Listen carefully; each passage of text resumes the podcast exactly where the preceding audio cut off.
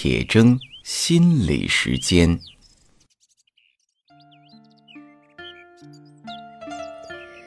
大家好，我是刘铁铮。一说到爱孩子，人们很自然的就会想到慈母之爱，那种温柔的呵护的爱，甚至认为只有这样的爱才算爱。世界上对孩子的爱只有这一种吗？除了慈母之爱，父爱究竟应该是什么样的呢？鲁迅先生在《我们现在怎样做父亲》一文中写道：“自然界的安排虽不免也有缺点，但结合长幼的方法却并无错误。他并不用恩，却给予生物以一种天性，我们称它为爱。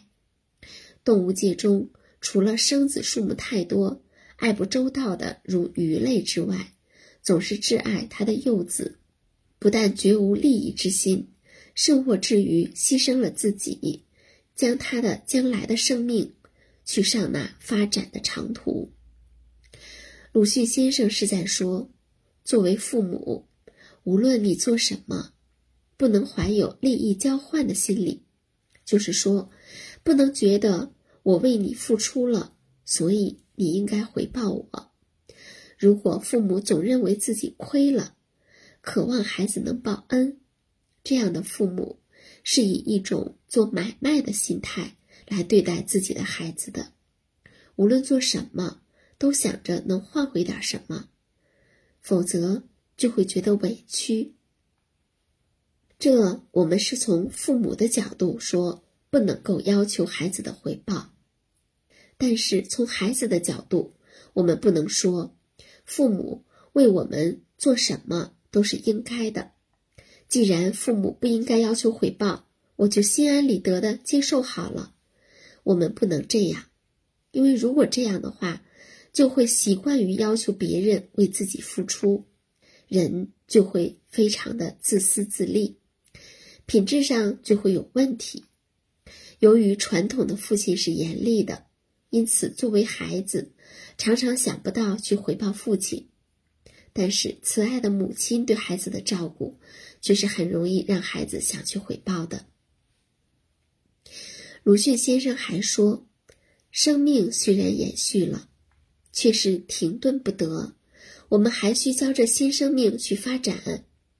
凡动物较高等的，对于幼雏，除了养育保护之外，往往还教他们生存上必须的本领，例如飞禽便教飞翔，智兽便教搏击。由此，我们可以想象一下，在百般呵护、这不让干、那不让干之下长大的小狮子，和在训练中长大的小狮子，哪一个未来会更有发展，甚至会更安全呢？回到我们自身，始终把孩子当成小婴儿一样去关心呵护的慈母之爱，是唯一的一种人类爱孩子的方式吗？中国近代的女兵作家谢冰莹先生，在他的《女兵自传》中讲述了他在抗战爆发时组织妇女战地服务团的事情。他写道。就在我们出发去前线的时候，有一位白发萧萧的老人来送行。他说：“我是傅恩平的父亲，我因为年纪老了，不能到战地去服务，所以特地把小女交给先生带到前线去。你要时时刻刻督促他努力工作。如果他万一受了伤，”或是死了，我不但不悲痛，而且会感到光荣。末了，他又把脸转向站在他左边的女儿，说：“安平，记着我的话，我是不挂念你的，你也用不着挂念我。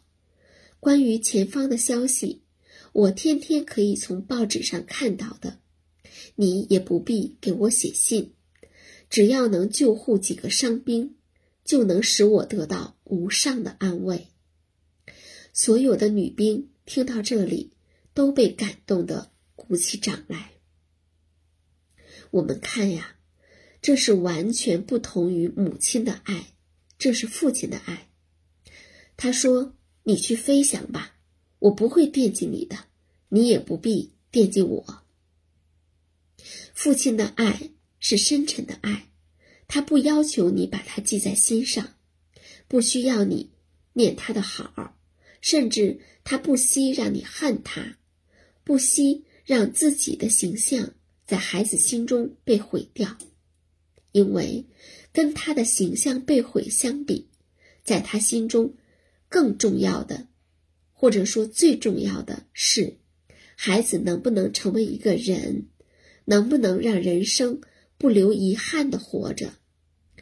这种不要求被理解、被记住、不在乎自身形象的爱，才是最深沉、最博大、最无私的爱。